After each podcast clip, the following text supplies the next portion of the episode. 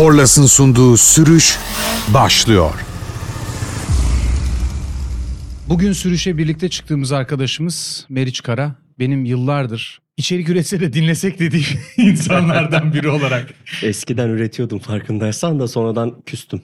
Evet. Neden küstüğünden başlamak istemem. Tabii ki gerek yok. Güzelliklerden başlayalım. Kaç yıldır motosiklete biniyorsun? Açıkçası ehliyetim 2001 yılı. Ancak ben aktif olarak yani kendi sahip olduğum motosikletleri 2008'den beri biniyorum. Ama ehliyetim 2001 yılı. Yani ar- 2001'den 2008'e başkalarının motosikleti. başkalarının motosikletleri çünkü hani yok alınmadı. Olduğu zaman. Kendimiz aldık. Kendini aldıktan sonra kaç motosiklet aldın bugüne kadar? E-Devlet'te eski motosikletlerim diye bir şey var. E-Devlet'te vergi bir tarafına girdiğiniz zaman görebiliyorsunuz. Arkadaşlar benim orada motosiklet olarak 28 motosikletim var. Eski olarak görünen. Şu anda da elimde 3 tane var. Toplamda 31 mi oluyor? Kaçı salonda? İkisi aslında şimdi ikisi salonda duruyordu ama bir tanesini biliyorsun bir restorasyon projesi Evet. içerisine aldığım için artık salonda değil dükkanda duruyor. Paramparça bir şekilde. Hatta bugün buraya gelemiyordum az kalsın. Rulman peşinde koşuyorum şu an. One Motoru- rule man to rule them all. Yöneten adam şey Yani rule man sen insanlığı yönet diye gönderdin Yönet diye gönderilmiş. Bir tane rulman için koşuyoruz. Dört tanesini bulamadık. Bakalım ne olacak yani. Uğra- Uğraşıyoruz yani. Şu an üzerinde uğraştığından başlayalım geriye Hı hı, doğru gidelim. tabii ki. Çünkü ilk motorundan falan başlarsak bayağı tarihi kazı.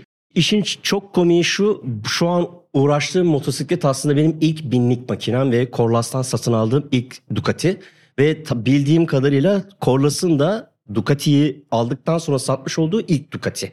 Ve benim gerçekten çok fazla şeyi ilk yaşadığım motosikletlerden bir tanesi. Mesela ilk defa 200'ün üstüne bununla çıktım gibi bir sürü hikayem olan bir motosiklet.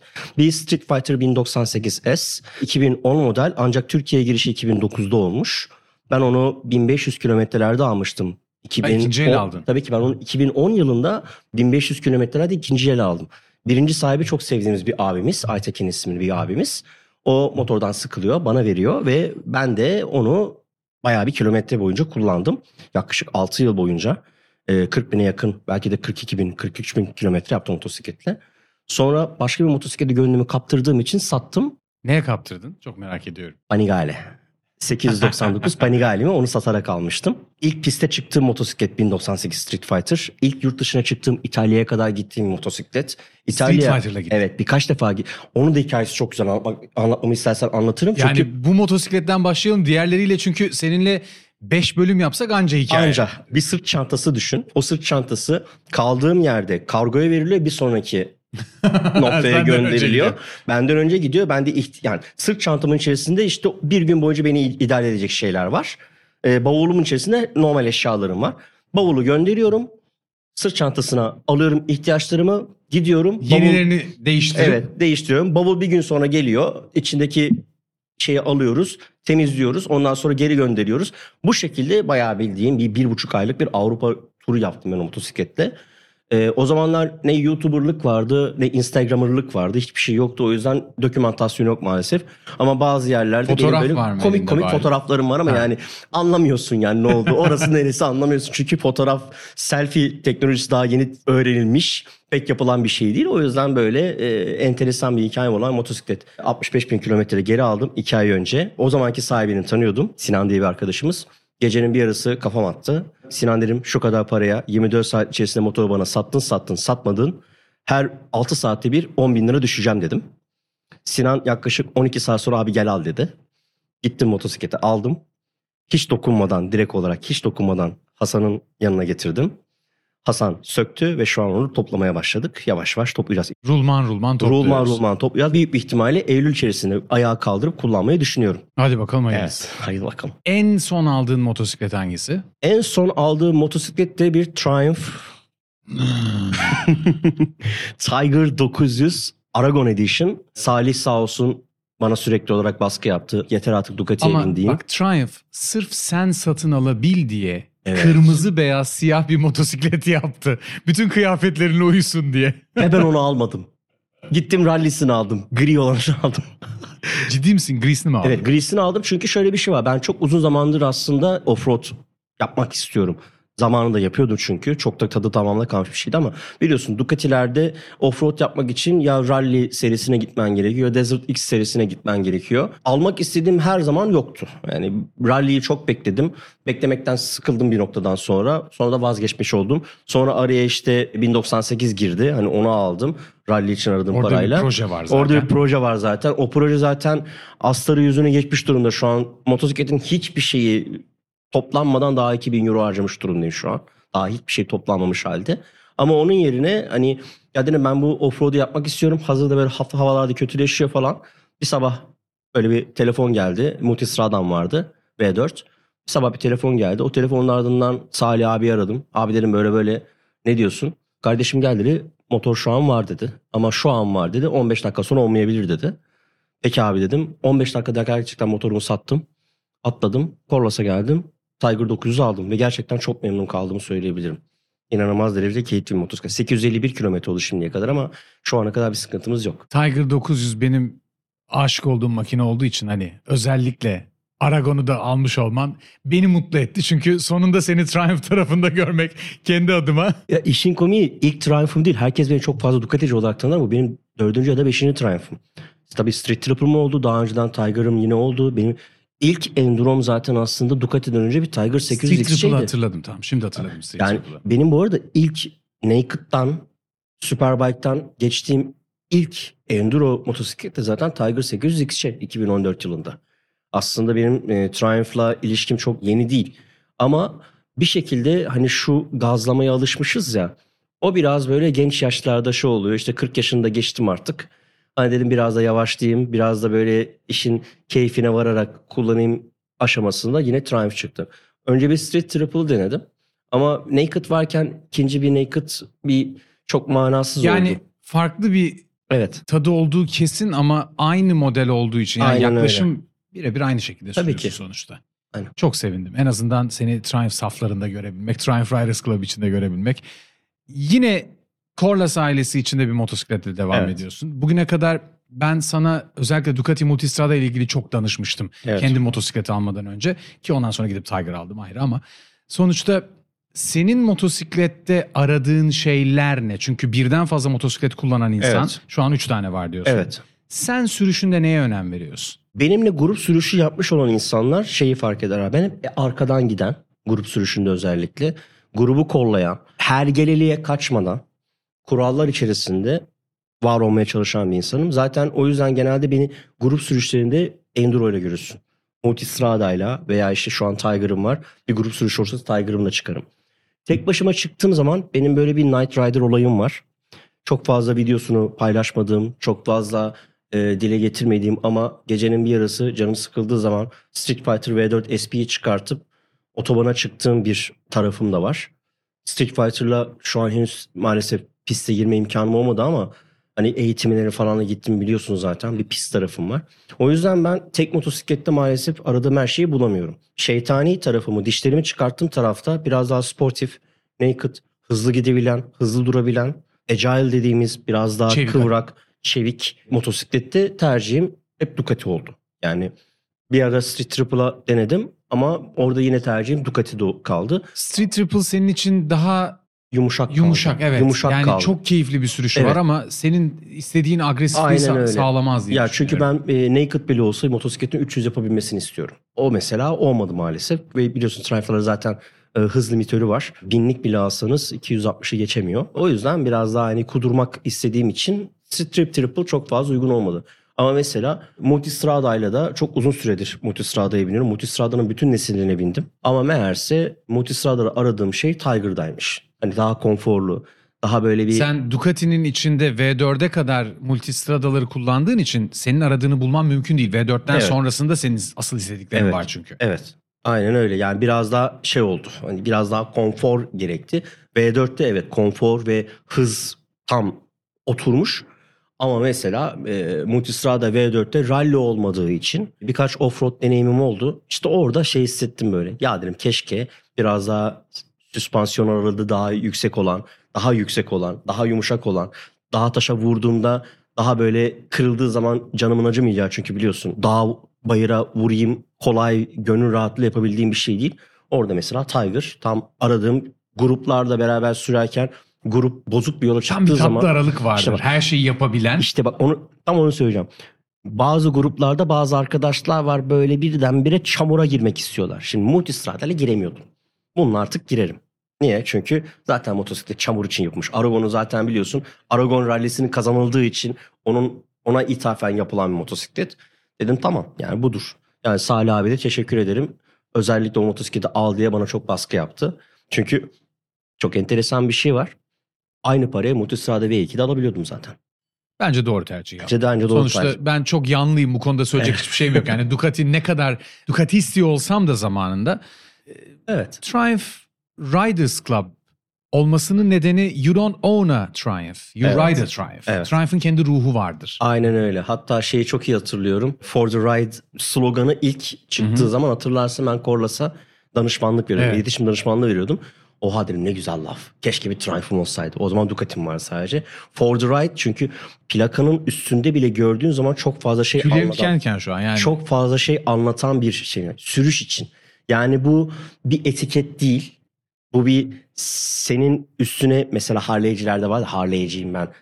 Öyle bir şey değil. Ya bunu bu sürüş için. marka değil. Bu, evet. bu, Bu, bir sürüş kültür. için. Kültür. Ki zaten Bu İngiliz podcast'ın motosiklet- adının sürüş olmasının temelinde de o Mesela var. çok güzel olmuş o da o zaman. Çok fazla insan mesela bu işin nereden geldiğini bilmez. Cafe Racer'ların, efendim Street Fighter'ların. Street Fighter'ın aslında modern bir Cafe Racer olduğunu çok az kişi biliyordur büyük bir ihtimalle. Adamlar zamanında İngilizler işte Quadrophonia'da bir, bir filmi vardır müzik grubunun. The Who abi Who'nun işte. Ha. Who'nun filmi. Senin de izlemen lazım. Çünkü motosiklet kültürünü o kadar güzel anlatıyor ki 60'lar sonrası İngiltere'sinde. İşte modlar. Müzikle birlikte. bir. Evet. Mutlaka izlemem Evet. lazım. Bu rockerlar, modlar, Harley'ciler bunların böyle bir kavgasını anlatıyor işte. Orada zaten Triumph o kadar bir güzel öne çıkıyor ki yani hani motosiklet için benim benim için iki film vardır. Birincisi ya Born to be Wild biliyorsun. Hı hı. Hani o Harley Davidson hikayesi. Bir de bu Quadrophenia. Ben Quadrophenia'yı izlediğim günden beri hep bir Street Fighter'ım ya da bir Cafe Racer'ım olsun isterdim. Ama işte büyüdükçe anlıyorsun ki aslında çocukken o hissettiğin şey motosiklete karşı senin sürüşünle aynı şey değil. Benim sürüşüm sportif, kimi zaman çok tehlikeli, kimi zaman çok sakin. Ama bunları bir Cafe Racer'la yapamıyorsun. Triumph markası benim kafamda her zaman için Cafe Racer'larla özdeşleşmiş ve klasik motosikletler özdeşleştiği için ben de klasik motosiklet çok fazla sevemediğim için uzak durduğum bir markaydı. Ta ki 2014 yılında arkadaşlarım Doğu Karadeniz gezisi yapacaktı. Umarım dinliyorlardır, hatırlarlar. O zaman Street Fighter'ım vardı sadece. 1098'im vardı ama ben onunla İtalya'ya gitmişim gelmişim. Ben giderim diyorum. En son bir tanesi şöyle bir laf söyledi. Allah'ını seversen kendine işkence yapma. Biliyoruz yapabilirsin bu yolu. Ama ne olur git bir tane enduro mo- motosiklet al dedi. Sonra gittim Corlas'a. XC. 800 XC'yi aldım. Benim Triumph'a ilk binişim odur. Şu anda da yine ile gittin diye hatırlıyorum o yola. evet Archie ile gittim yolu. Ama aslında Archie ile gitmedim. Arkadaşım bacağını kırdı. Karısını geri ben getirmek zorunda kaldım. Bu da çok komik hikayedir. Öyle bir Triumph geçmişim var ve şu anda da zaten halen yine aynı sebeple Triumph almış durumdayım. Keşke hani böyle o gençken çocukken o Quadrophonia'daki Cafe Racer kültürünü falan filan hani sevmişim çocuğum içimde heves doğmuş. Keşke sürüşüm de öyle olsa ama gerçekten ben bir şekilde o klasik motosikletleri halen o yaşa geldiğimi düşünmüyorum. Belki 50 yaşında, belki Senin 55 yaşın yaşında. oraya gelse bile kafan oraya gelmeyeceği için ruhun böyle kalacağını düşündüğüm için çok Kesinlikle. zor. Doğru. Beni Enes'te 20 yıldır tanıyorsun. Senin özellikle takdir ettiğim tarafın Ducati ile ilgili ciddi anlamda bir fanboyluk değil. İçinde bir tutku var. Evet. Bu kadar Triumph konuştuk ama sen Evet. Ducati konusunda Türkiye'deki bence sayılı insandan birisin. Benim tanıdığım en manyaklardan birisin. Satın aldığın motosikletler anlamında, aksesuar anlamında ama her şeyden önemlisi kaç kere gittin Ducati Week'e? 2012, 2014, 2018 ve 2022. Yani birkaç defa gittim. Birkaç defa Birkaç defa var. gittim. Bologna'da piste kaç kere çıktın? Misano diyelim. Çünkü Bologna yakın ama Bologna'da değil orası. Misano pistine 3 defa böyle heylü heyla bon marşa çıktım. Bir şey bilmeden çıktım. Bir defa da e, geçtiğimiz Haziran ayında eğitim için çıktım. Meğerse piste daha önce çıkmamışım. Eğitime çıktığın sonra zaman yani- anlıyorsun ki aslında sen pistte gezmişsin böyle. Hani işte disk koymaya çalışmışsın. Meğerse eğitim Başka olduğu şey zaman varmış. iş başka bir şeymiş yani. O maalesef biz böyle sokakta gazcı pack şeklinde, wolf pack şeklinde gazlayarak giden arkadaşlar var ya. Onlar mesela bir piste gelsinler dünyanın kaç bucak olduğunu bir görsünler. Çünkü öyle değil. Senin sokakta aldığın virajla pistteki şey Bambaşka, bambaşka bir şey. Sen böyle altında binlik makine var böyle V4 var falan böyle gazlıyorsun panik. Adam yanından 959'da bızıp diye geçiyor yani. Hani meğerse motosikletli değil işte o pistte gerçekten sürücünün kendisi şey. Bunu her zaman söylemişimdir. Özellikle İstanbul Park'ta gerçekleşen işte ilk 6 yıl boyunca bütün Formula 1'leri, DTM'leri, MotoGP'leri ben anlattım. Özellikle tek marka ya da Formula 2 gibi sınırlandırılmış birebir aynı araçlarla yapılan yarışlarda pilotaj ne kadar büyük bir yetenekse o kadar açığa çıkıyor. Evet öyle. Sen de altındaki motosikletin gücü değil, senin ondan ne kadar çıkarabildiğin şeyle pistte dönüyorsun. Senin bu deneyimin içinde Ducati'ye bu kadar bağlanmanın temelinde ne var? Tam Corlas'tayız, Ducati O ayrı mesele. Şimdi bu başka mesele dışında bir ama şey ben bu. çok dürüst bir şekilde söyleyeceğim bunu. Çok yani beni ne kadar da Bana- tanıyorsun. bana söylüyorsun Sana zaten artık, evet. asla hani böyle bu konuda bir yalan söylemeyeceğimi biliyorsun. Ben birazcık aşığım. Sene sanırım yanlış hatırlamıyorsam 98 ya da 97 yılı. Ben de o dönemler İskenderun'dayım ve daha yeni yeni böyle arkadaşlarımın skuterlarıyla. Şimdi bende skuter yok. Çünkü babam bana bir tercih sundu. Skuter mı bilgisayar mı dedi. Ben bilgisayar dedim. Ama Scooter hayatını almadım. kazandığın Şey, alan bir yandan evet, da o tarafa dönmüş bilgisayar, oldu. Evet. Yani bilgisayar mı scooter mı diye sordu. Askeri liseyi kazandım. Ama babamın müdürü olduğu okulda okuyordum. Babam bana askeri liseye gitmeyeyim diye İstanbul'daki askeri liseyi Kuleli. kazandım. Kuleli'yi kazandım. Babam dedi ki yani benim burada okul müdürlük yaptığım okulda okuyorsun. Şimdi oraya gitmeni ne yapacaksın? Yatılı gideceksin bir de. Gitmemek için bana rüşvet olarak motosiklet mi yoksa bilgisayar mı diye sordu. Ben o dönemler motosiklet evet arkadaşlarım motosikletini çalıp çalıp kullanıyorum ama ya dedim bilgisayar. Kimsenin bilgisayarını çalamıyoruz. Çünkü, çünkü kimsenin bilgisayarı çalamıyor. Bilgisayar kullanmak istediğim zaman babamın okuldaki laboratuvara gidiyorum. Okulun laboratuvarında bir şeyler yapmaya çalışıyorum. Aylin Aslım'ın web sitesini okulun laboratuvarında yaptım. Sene 2001. Yani öyle, öyle düşün. 99 mu ne öyle bir şey. Eski yani. Power Records'tan çıktı. Evet. Biliyorsun abi albüm de çok güzel. Bence gelmiş geçmiş en iyi Türkçe sözlü elektronik albümüdür. Kesinlikle. Kesinlikle. İşte o dönemde dedim ki baba ben bilgisayar istiyorum. Ve ben o zaman motosiklet almadım. Ama duvarlarda Monster 620'nin fotoğrafları var. Monster 620 Dark. Yani öyle düşün. Benim içimde her zaman bir Ducati vardı. Ama tabii ki Ducati maalesef herkesin erişebileceği bir motosiklet değildi o zamanlar. Sen sadece normal yolda kullanılan motosikletleri satın almıyorsun. SP'leri satın alıyorsun Evet, özellikle. evet, evet, evet. Bir de öyle bir şeyim var benim. Hani o dönem şöyle bir şey oldu. Street Fighter'ı aldıktan sonra benim için bu bahsettiğim 1098 şu an restore ettiğim motosiklet aldıktan sonra benim için başka markalar zaten yok oldu. Çünkü hani o kadar güzel bir motosiklet ki hem estetik olarak Ducati'den bahsediyorum. En iyisi budurdan öte benim için en benim iyisi için budur. benim için çünkü estetik olarak hem dedim ya klasik istiyorum. Retro bir görüntü var. Yani şasisi falan bir retro görüntüsü var. Hem de ya gidiyor. Ben onunla kaç Lamborghini tokatladım biliyor musun? O motosiklette 2010 yılında kaç tane Lamborghini tokatladım ben. Öyle bir makine bir klasik görünüyor. Çok da güzel motosiklet. E şimdi benim için her şey bitiyor. Senin istediğin her şey bir arada. Evet her şey bir arada bitiyor. Ducati çok denedim. Bırakmayı çok denedim. Başka markalara gitmeye de Yamaha'ya bile gittim. Gerçekten böyle hani baktım. Ama ya bir bakıyorsun ya estetik olarak ayırıyorum bir tarafa. Motosiklette ilk mod kavramı Multistrada'la beraber geldi 2010 yılında. Yani bir motosiklette hem yumuşak gidebilen hem de sert gidebilen mod kavramı İki ayrı karakteri tek bedende Dört ayrı birleştirebilmek. karakter hatta. Dört ayrı karakter. Şimdi herkes Ducati'yi kopyaladı. Şimdi herkes Ducati'yi kopyalarken sen şey diyemezsin ki Ducati'den daha iyi motosiklet var diyemezsin. Yani o yüzden biraz da bir Yani radar teknolojisinde bile radar aynı şey teknolojisi yaşandı. bile evet. aynı şey yaşandı. Şimdi şey diyorsun ya ekranını beğenemiyorum bazı bazı motosikletleri estetik olarak daha güzel buluyorum. Bazı markaları çok çok daha güzel buluyorum. Bu bir yalan değil. Ama motosiklete bindiğimiz zaman gördüğümüz şey ekran. Ve ben bir UI UX uzmanıyım biliyorsun. Ya o ekrana baktığın zaman Bana gelmiyor. bana gelmiyor. Şimdi ben ekmeğini UI UX'ten kazanan bir insan olarak bir motosiklete oturduğumda oraya bir baktım. Ya derim bu buraya mı konur? Ya bir motosiklet markası söylemeyeceğim. Sahip olduğum bir motosiklet markası. Ee, çok kısa sürdü ama hani birazcık ısısından sebep kısa sürdü. Hani kötülemiyorum. Ama ekrana bakıyorum. Şöyle oldum. Aa benzin göstergesi buradaymış. Şimdi bu senin ilk bakışta görmen gereken bir şey. benzin göstergesi buradaymış diyorsam aramışım ben onu. Saati nerede bu diye baktığım ekranlar oldu. Devir saati, hız saati, benzin göstergesi. Değil mi? Göstermesi lazım. Ya saat ya saat 12.45 bir kaç şu an saat kaç? Saati böyle aradığım ekranlar oluyor. Ama Ducati'de şöyle bir şey yaşamadım.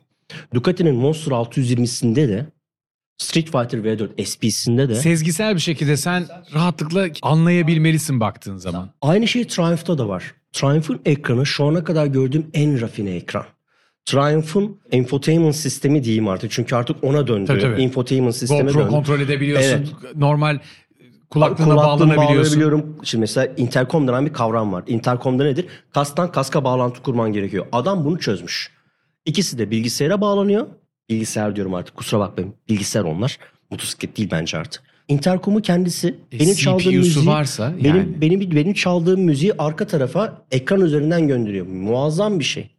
Yani 5 dolarlık bir intercomla da 500 dolarlık bir intercom'un yapabildiği şeyi motosiklet sayesinde yapabiliyorsun. Şimdi bu benim için şey hani Triumph'ı alırken biraz daha böyle hani süspansiyon müspansiyon diye baktım aldım ama Sonradan gelenler. O ekran ne kadar güzelmiş. Ya o ekran çünkü düşünelim. Motosiklete biniyoruz gördüğümüz şey ekran. Motosiklete bindiğim zaman motosikletin egzozunu görmüyoruz. Motosiklete bindiğimizde jantını görmüyoruz. Motosiklete bindiğimizde ne bileyim hani Sadece profil- gidonu ve ekranı Gidon ve görüyorsun. ek- Şimdi ben o gidona baktığımda çoğu markada yaşadığım şey bu. O yüzden sürekli Ducati. Ducati'ye bindiğinde çok sofistike bir kokpit görüyorsun. Triumph'ta da öyle. Daha önce Ducati baktığım... çok daha yakışıklıdır her zaman. Evet. Ama ben mesela gidon açısında çok sınırlı deneyim olmasına rağmen gidon açısını her zaman Triumph'ı tercih Evet. ettim. Maşallah biniyorsun Açı, böyle. açı itibariyle. Yani böyle biniyorsun yani. Peki motosiklet sürüşün biraz öncesine gidelim. Sen ne iş yapıyorsun kardeşim? Ben yazılımcıyım abi. Ben sene olmuş 2023. Hala HTML CSS üzerinden para kazanıyorum. Çok enteresan yani. Lisedeyken yaptığım şeyi halen yapıyorum. Ama aslında bir iktisatçıyım. İstanbul İktisat mezunuyum. Yüksek lisansımı da yaptım ama baktım kravat giymek bana göre değil. Bankacılık veya o tarz şeyler bana göre değil. O yüzden dedim ki ben bilgisayarın başında yaptığım şeyi asosyal bir şekilde yapmaya devam edeyim dedim. O şekilde kaldım. İçerik ürettiğin, Türkiye'de ekranda olduğun, sesinin duyulduğu zamanlar. Üniversiteyi bitirmeye çalışıyordum. Ve ne iş olursa yaparım abicilik oynuyordum. Üniversiteden yeterince uzak kalayım yeter. Uzak kalayım yeter diyorum. Şöyle söyleyeyim 2007 ile 2008 yılları arasında Türkiye'nin gerçek anlamda YouTube'u olmadığı, YouTuber'lık diye bir şey olmadığı dönemde online yayıncılık yapıyorduk. Sayın Serdar Kuzuloğlu ile beraber bizim televizyon diye bir platformumuz vardı. Orada Burak isimli bir arkadaşımla Kafa Kafaya diye bir teknoloji programı yapıyorduk. O dönem aynı zamanda PCNet'e de yazılar yazıyordum teknoloji üzerine. Televizyonda Serdar abilerin Tekno Sohbet TV'de de küçük küçük ürün incelemeleri yapıyordum. Kafa Kafaya da işte Burak'la beraber iki farklı ürünün incelemesini karşılıklı yapıyorduk. Bir gün bir- Zamanından önce Evet zamanından önce bir gün çok severim Erdal Kaplan Selen bana bir telefon açtı. Dedi ki NTV'nin teknoloji ve bilim editörüne ihtiyacı var. Seni görmüşler, beğenmişler, tanıyor musun diye sordular. Tanıyorum dedim. Sakın yüzümü kara çıkarma dedi. Ve ben NTV'ye gittim. Dedik beni işe aldılar. Benim daha diplomam yok. Okuldan mezun değilim. Ve ben bu şekilde Mezun beri olduğunda kendimi... iktisattan mezun olacaksın İktisattan mezun yani. olacağım zaten aynen ama yani işte diplomam yok sonuçta bir kurumsal firmaya giriyorsun ya benim kafamda kurumsal firma hiç olmadığı için ben bayağı NTV'de bilim ve teknoloji editörü olarak yaklaşık iki yıl çalıştım. NTV MSNBC'nin bilim ve teknoloji editörü olarak canlı yayınları falan çıktım. O sırada işte maalesef orada çalıştığım için aslında gerçekten televizyonda çalıştığım için işte televizyon yavaş yavaş yok oldu bitti. Zaten YouTube'a da daha YouTube yok ya 2008-2009'dan bahsediyoruz. YouTube var ama YouTuber'lık diye bir şey yok. Biz bir video çekiyoruz 30 dakika. Türkiye'de VPN'le girildiği bir dönem, hani kapalı Evet, olduğu bir bir dönem. dönem, evet. Sonrasında yani biz YouTube üzerinden pek çok ilke şahit olduk. Bunlardan bir tanesi makyaj kanalları. Mesela. Diğeri vloglar. Evet. Bunların her birini yapabilecek durumdayken elimizde imkan da olmasına rağmen yapmadık çünkü ortada bir kitle yoktu. Evet öyle. Yapmaya başlayacağımız dönemde de profesyonel anlamda zaten yaptığımız için Aynen. başka bir tarafa yöneldik. Sen de zamanından çok önce içerik üreticisi olarak çalışmışsın. Mesela benim YouTube'da videolarım var. Mesela e, YouTube'da hala aranarak bulunabiliyor ama çok efte- efsane bir videom var. Onunla bayağı bir traction kazanmıştım. Selfie nasıl çekilir? selfie kavramı yokken selfie nasıl çekilir diye bir videom vardı benim mesela. Bir yandan kurumsal firmanın içerisine giriyorsun. Ondan sonra Red Sen Bull geldi çok biliyorsun. çizgi dışı düşünen bir insansın. Senin çizgi dışı düşünen bir insan olarak barınman çok zor özellikle Maalesef. böyle yerlerde. Maalesef işte. İşte Red Bull'a geçtim ondan sonra biliyorsun Red Bull'un hızı yüzünden oradaki çalışma temposu yüzünden zaten kişisel proje yapamadım. Ondan sonra da yaşım 30'a geldi. Ya dedim ne uğraşacağım. Öyle oldu yani maalesef. Oysa dediğin gibi e, bizim zamanımız, bizim dönemimiz her şeyden çok daha önce biz bu içerik işlerini yapmaya başlamıştık. Hani aklım olsaymış keşke devam etseymişim. Peki bugüne kadar sürdüğün en keyifli yol neresiydi? Hallstatt. Avusturya. Hallstatt, Muhteşem yer. Hallstatt, Avusturya. Bir numara orası. İkincisi de Stelvio. Ben Stelvio'ya çok geç gittim maalesef. Geçen sene gidebildim. Senelerdir gitmek istiyordum. Aslında çok fazla büyük bir olayı yok ama Stelvio ya. Hani o isim ya. Efsane. O efsane ya. O Stelvio olduğu için böyle bir ikinci sırada orası var. O çok çok güzel bir his. Üçüncüsünü söyleyeceğim. Chicago ile Kaliforniya arası dümdüz abi. Bırakıyorsun motoru gidiyor. Uyuyorsun arkasında. Çok güzel. Türkiye'de. Safranbolu ile Cide arasındaki ağaçlı yol orası çok çok güzel bir yol. Ya e, ben birazcık ağaç, orman e, biraz seviyorum. Yeşili seviyorum. Zaten o yüzden Hallstatt demiş Hallstatt dememin sebebi o zaten. İlk Türkiye'de çok çok güzel yollar var. İstanbul'dan Hatay'a 71 farklı rota biliyorum. Çünkü ben Hataylıyım. Çok uzun süre Hatay'a gidip geldim farklı rotalardan. Bahsettiğim o Safranbolu yolu gerçekten çok çok güzel bir yoldur.